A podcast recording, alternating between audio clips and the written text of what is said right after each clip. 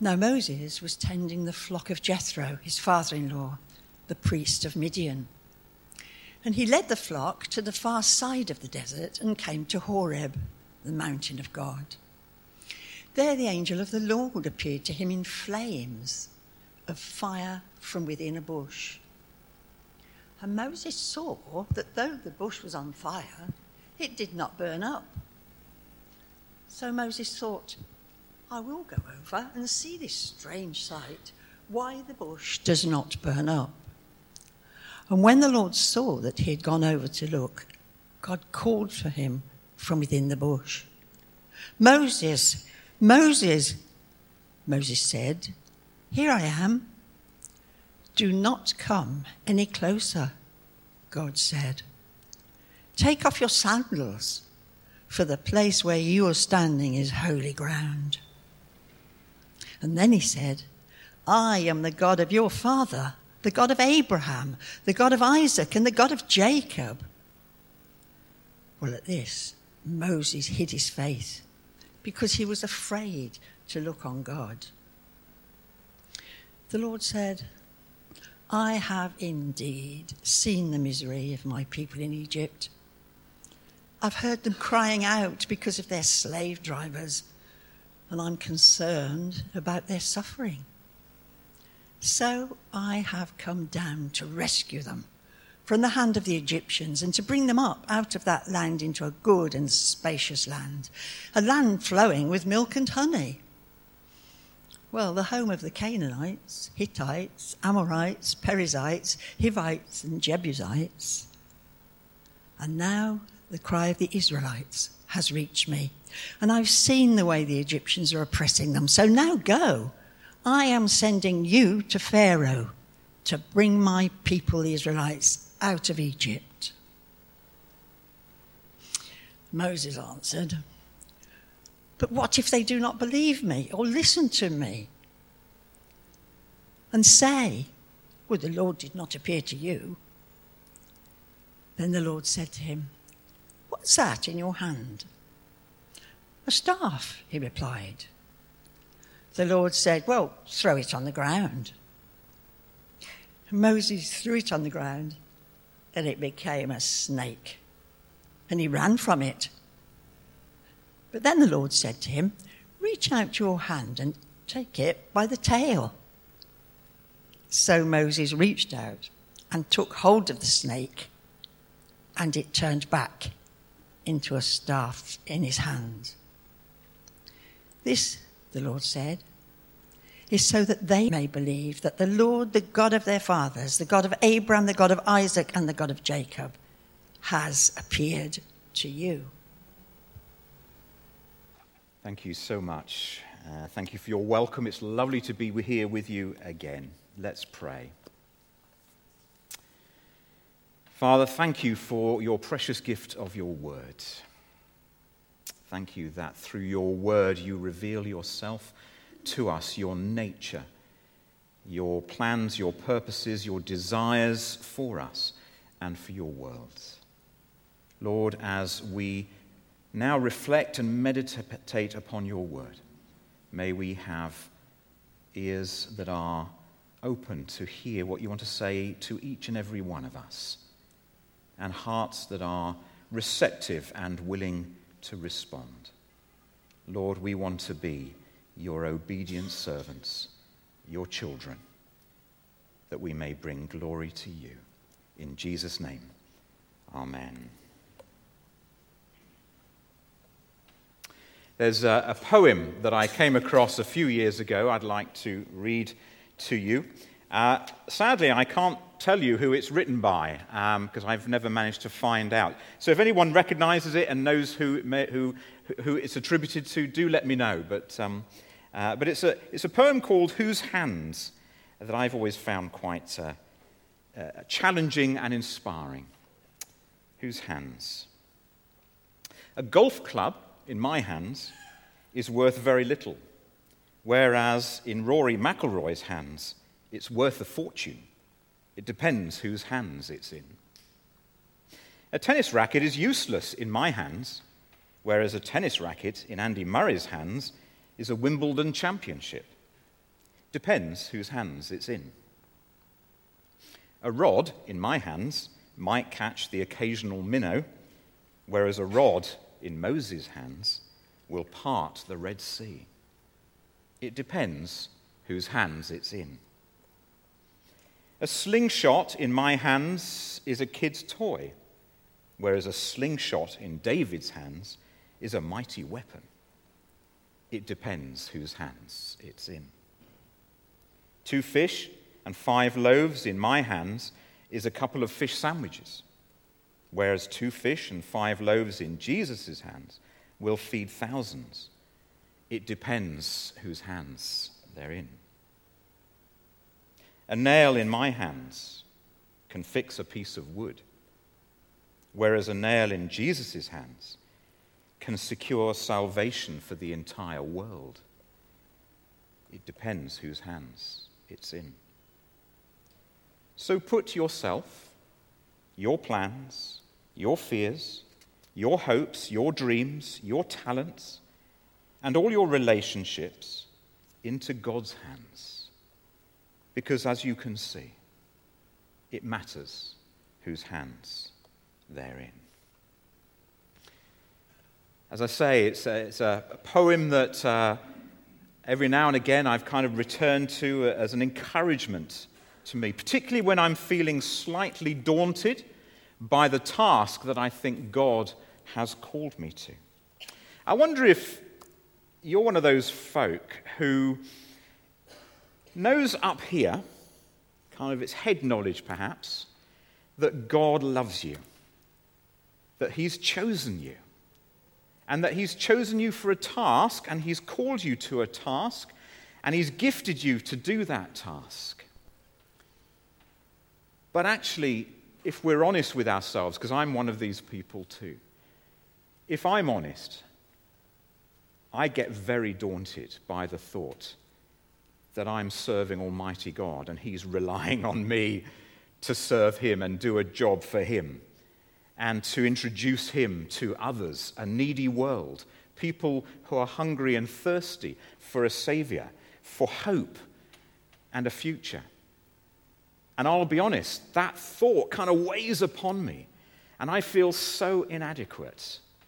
I wonder if anyone else here feels that way, feels so uh, frail and inadequate and ill prepared for whatever it is that God may have for you.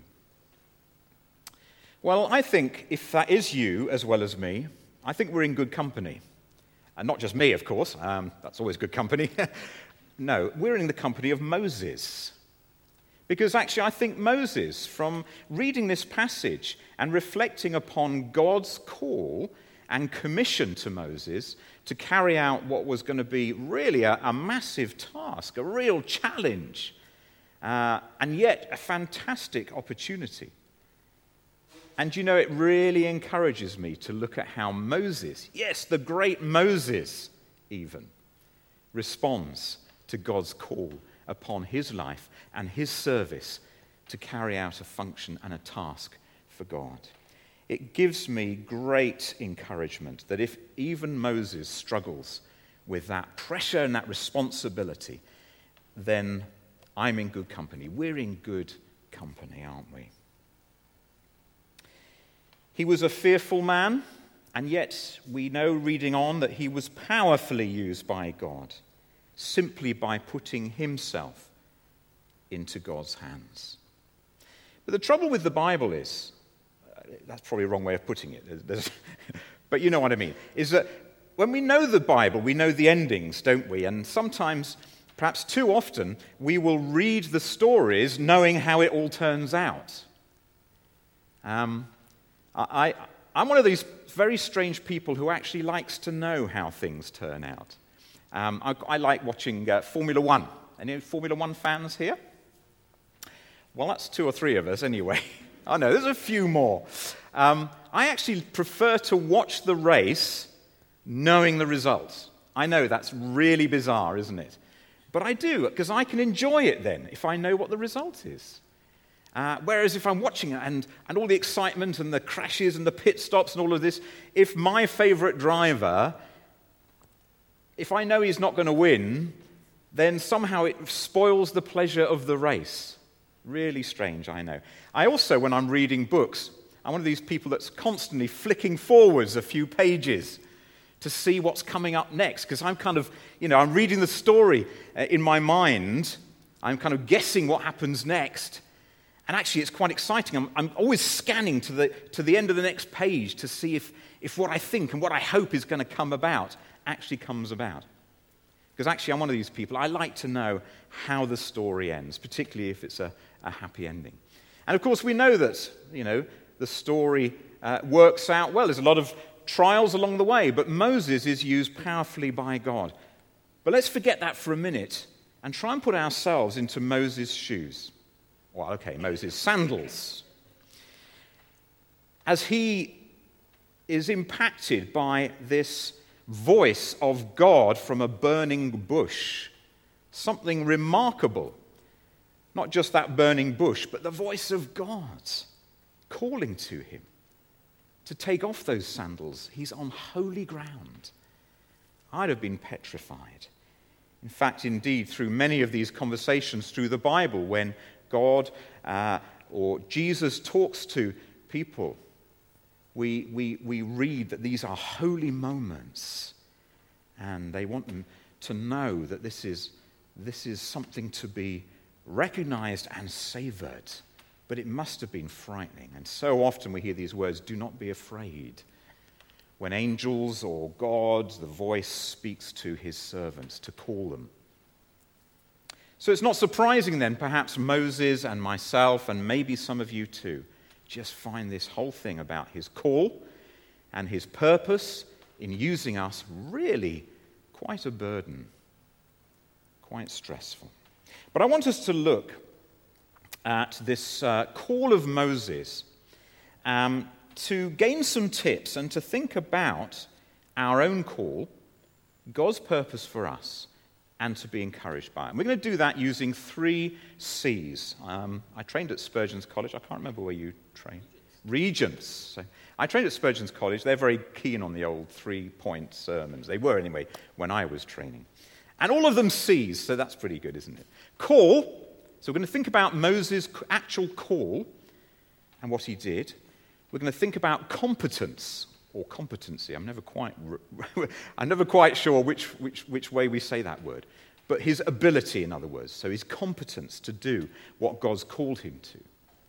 And then the third C we're going to look at is companionship in order for him to carry out. So call, competence, and companionship. But let's, uh, oh, let's add a fourth in. We'll start with the context. You see, the Israelites have been enslaved in Egypt. They've been in there for generations now. And of course, Moses had himself been in Egypt. He'd uh, been uh, delivered up uh, as, as part of a rescue plan of God's to save him. And we know the story, don't we, of how uh, his mother put him into the basket and just, I mean, what an act of faith that was, just to, uh, to send him off trusting God with, his, with the outcome. Um, but we know, don't we, that Moses was pulled out from uh, the river by uh, one of Pharaoh's daughters and was raised in Pharaoh's palace.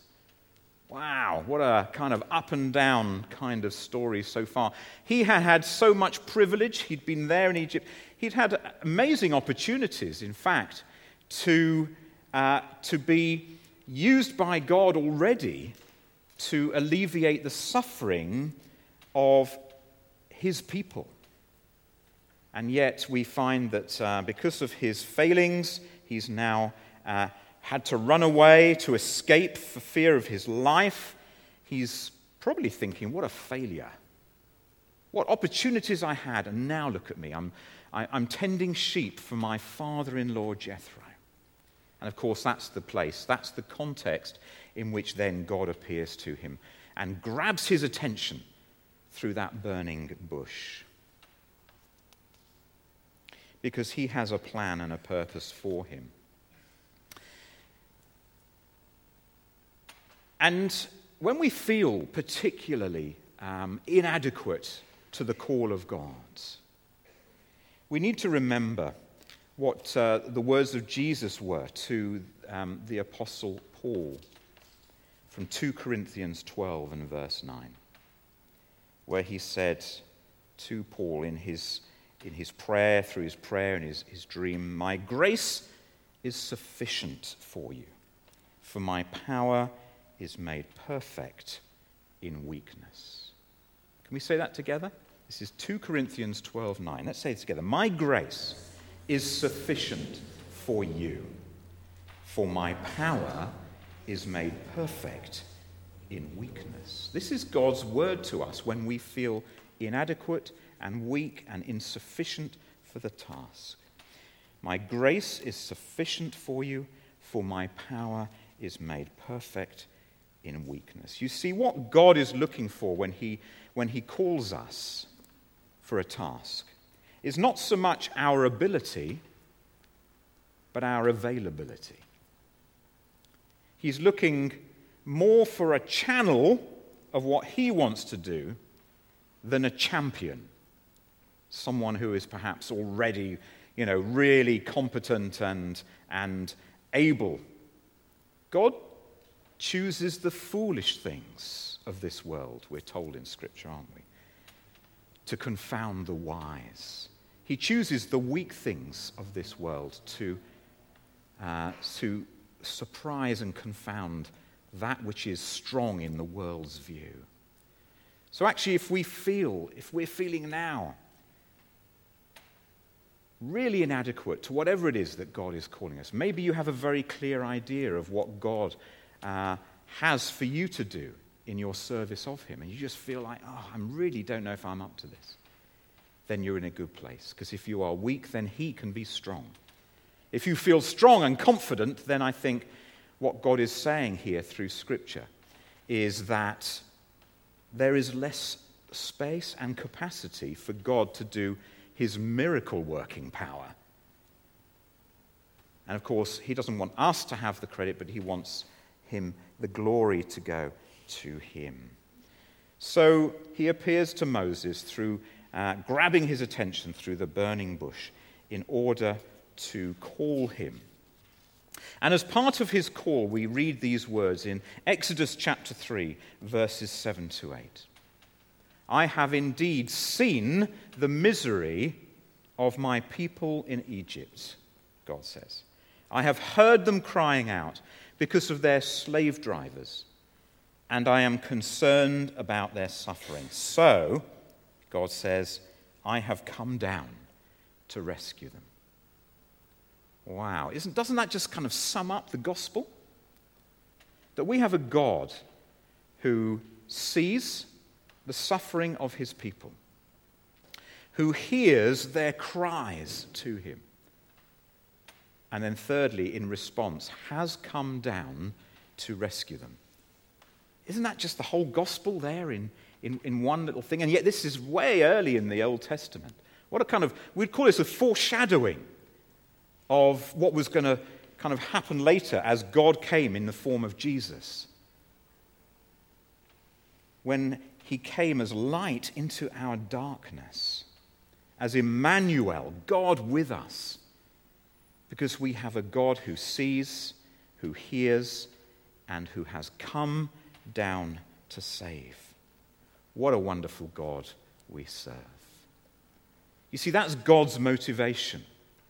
Actually, it's not just to give us. When He calls us, when He gives us something to do, it's not just to keep us busy. It's not just to grow us, but because He loves His world so much, as we're reminded in the Gospel of John, that He sent His one and only Son, that whoever believes in Him will not perish, but have eternal life. He loves His world so much. He loves His people as we look in this context of Moses and his Israelite nation in Egypt. He loves them so much that he's seen their suffering, he's heard their cries, and now he is coming down in the form of speaking into the life of Moses and calling him to be his tool in his hand to go and rescue them, to be the rescue package. You see, when Jesus came as God in human flesh, Emmanuel, God with us. What he began was something that he wanted us to be part of. You see, Jesus came not just to save the world all on his own, though he did. He did everything that was necessary by dying on the cross and carrying our sins, so that the barrier that has kept us from the grace and forgiveness of God was carried by him and taken away. And his power over sin and death meant that he rose again on the third day. He did everything that was necessary to save his world, to save you and me. And yet, he chooses to call you and me to be a part of, letting that good news, that gospel be known to those that he pl- kind of plants us alongside where we live, our neighborhood, where we, where we worship, our community, are here in Shirley, where we work and the people that we work amongst, or where we study and the people we study with, wherever we are planted by the Lord. He has chosen and is calling us to be the tool in His hand to let people know that there is hope that there is grace, that there is a Savior, and that He has seen their suffering, He has heard their cry, and has come down to save them. He wants us to be part of that saving plan. I wonder what we hear. I wonder what we see when we go about our everyday lives. When we go out from here in a little while, and we walk out into the, what's that, high, street no, it's sort of Stratford Road, isn't it? it kind of feels like the high street of, of Shirley.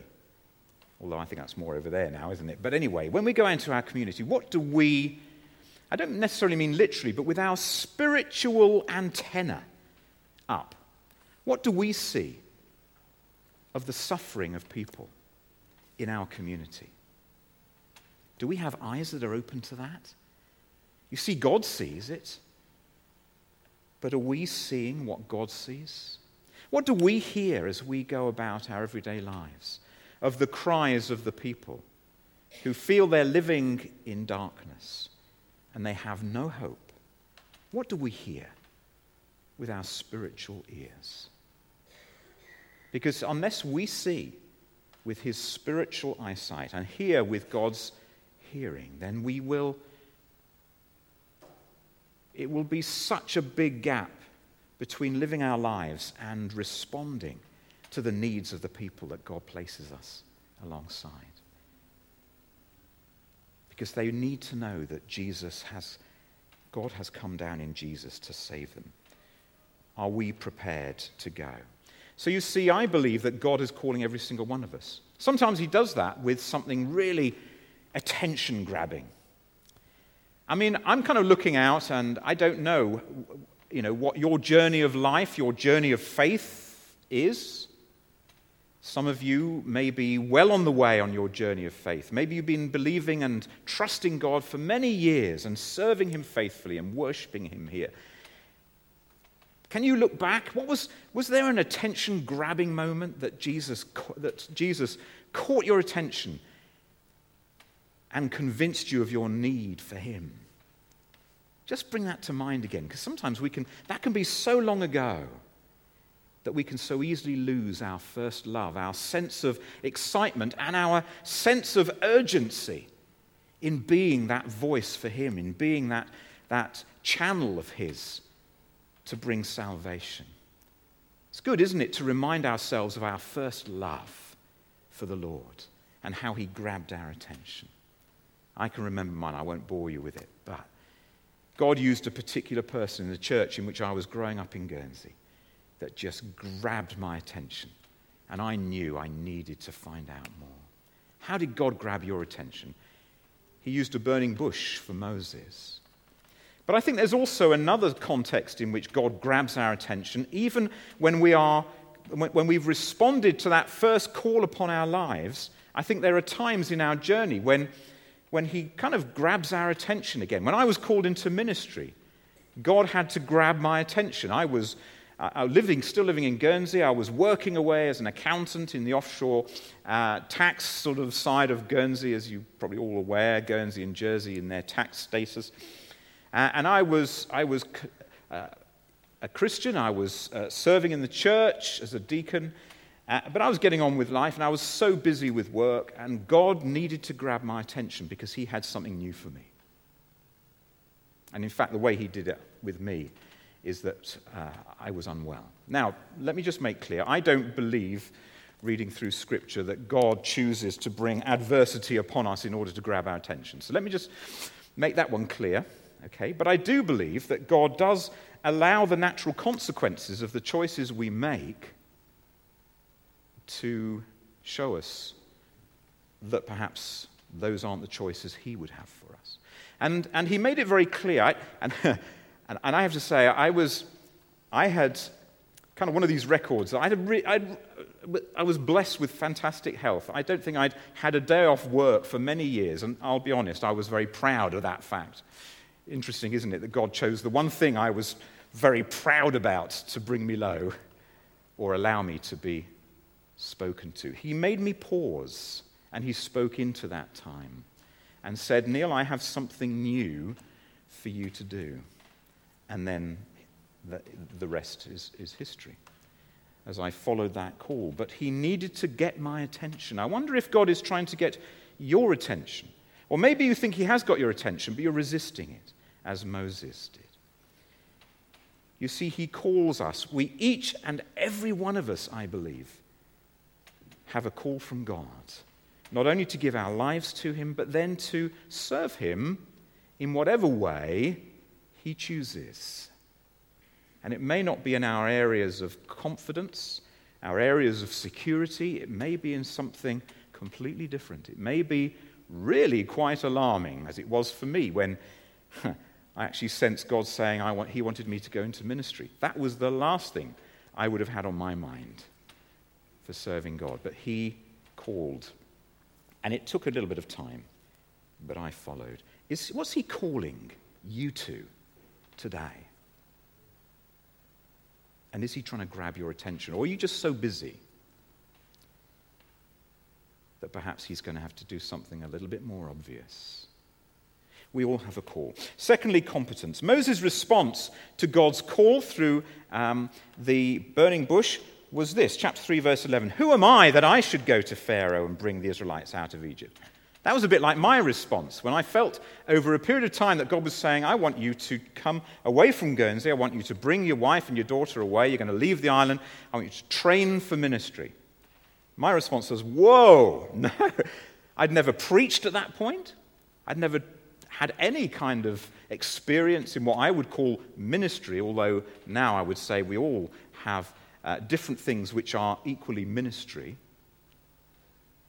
Standing up here isn't the only form of ministry.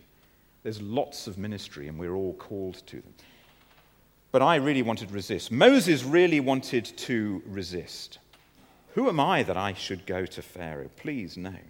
God's answer in chapter 4, verse 2 is, is an unusual one, actually. He said, What's that in your hands? Well, it's, he was a shepherd. It was his shepherd's staff, his rod. So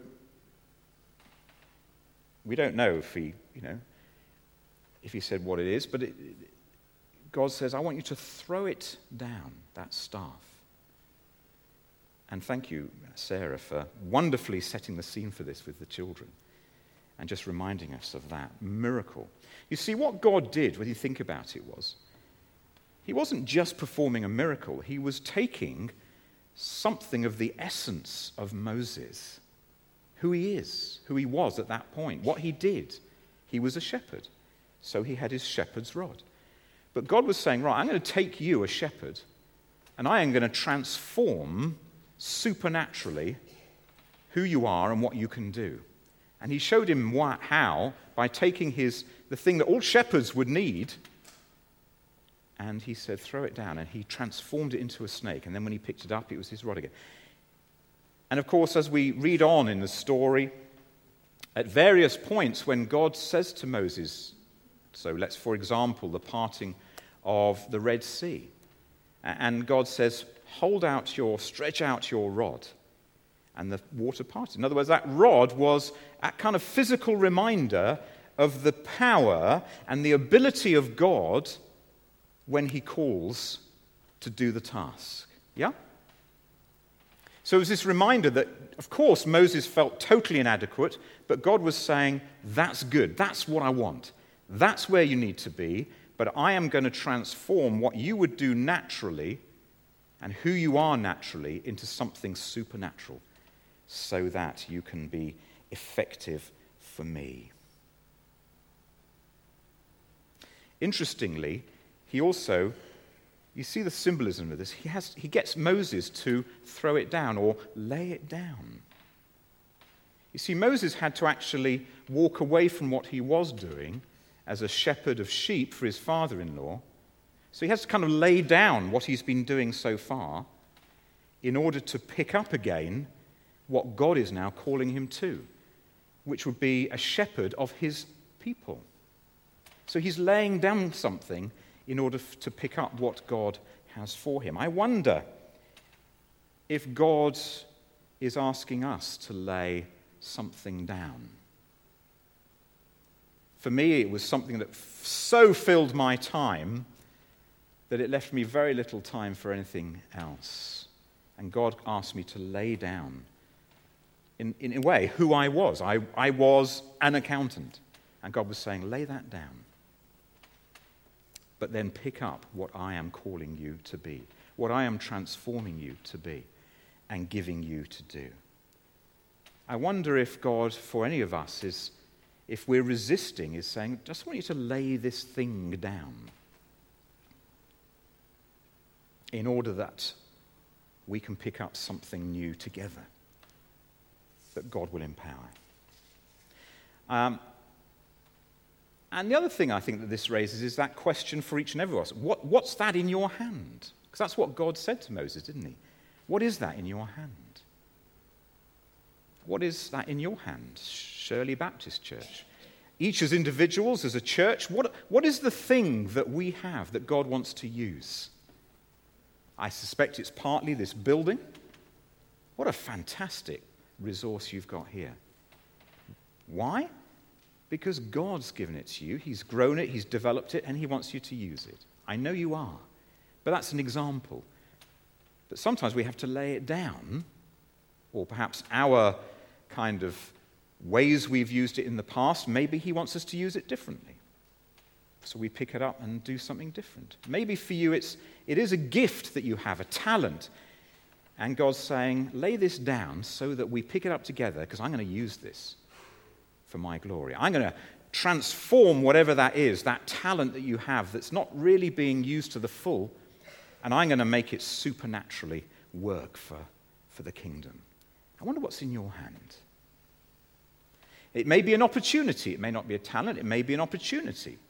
Maybe there's an opportunity that you have. Uh, let's think of an example. Okay, maybe you, you're at the school gate on a regular basis, picking up the children, dropping the children off, whatever. And you, are getting to know the people around, and there's opportunities for conversations. Maybe that's the thing that's in your hand. Maybe it's an opportunity. Maybe there's a group that you, you go off cycling with, or maybe there's another group that you meet to jog in the park. Whatever it may be, what's in your hand that God might want to use to get that message of hope to people who need to hear it? So there's a call on each and every one of us. There's a competency. When we feel inadequate, that's good because He will give us everything we need. He will transform what we already have and make it powerful for Him. And then the third thing is companionship. Moses, after sort of saying, No, I couldn't possibly do that, his response then was, Oh Lord, please send someone else to do it. Exodus 4, verse 13. Have you ever said that to God? I know I have. Lord, please send someone else.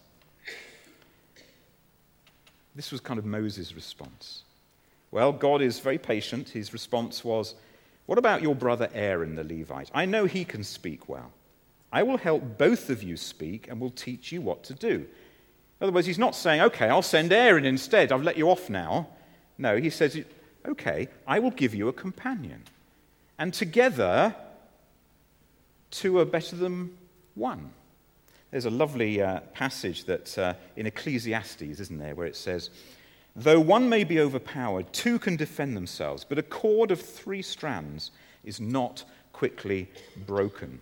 It's a verse when I used to kind of conduct weddings. I don't know, if Paul, whether this has ever come up in a wedding service, but it's, it's, it's a verse that reminds a couple when they're being kind of joined together in matrimony that, that, that the, the two are stronger than, than, than one, but actually, when the Spirit brings them together, a cord of three strands is, is hard to break. There's that sense of unity uh, in that picture. But for Moses, it's Moses and Aaron are going to be sent together because God knows that we are better when we go with than on our own. You see, when Jesus was sending his disciples out, he sent them out two by two, didn't he? Because he knew that they would be an encouragement to one another. We all need that encouragement. That's why we're called together to be his church, to encourage one another to work in pairs, to work in teams, to pray together. I wonder who, in response to your call, trusting God for the competency, I wonder who God has put with you to, to, to carry out that task. Or who He's calling you to support, who is really struggling in what they're doing. You see, we are brought together to encourage one another. Part of the reason, and I finish with this now, part of the reason that associations have grown up regionally is so that we can uh, be companions for one another. So, as a regional association, in fact, we have five core values, but one of them, probably our top one, is companionship, where we promise to walk with and watch over one another in ministry. And as churches, to cluster churches together, to encourage each other. Because we need that encouragement, don't we? God knew that Moses needed that encouragement. And so he put Aaron with him. And the rest, well, we need to read on to see how effective God is in using them to rescue his people. Ups and downs along the way, and we'll all encounter that, won't we? So, just to conclude then, what, how have you responded to God's call on your life? Firstly, to give your life to Him, but also in serving Him. Have you heard His call? Is He trying to grab your attention? Secondly, are you, are you resisting because you feel so lacking in competency? He will transform what you have got and use it for His glory? And then who is He wanting you to work with so that actually together you can be an encouragement to each other?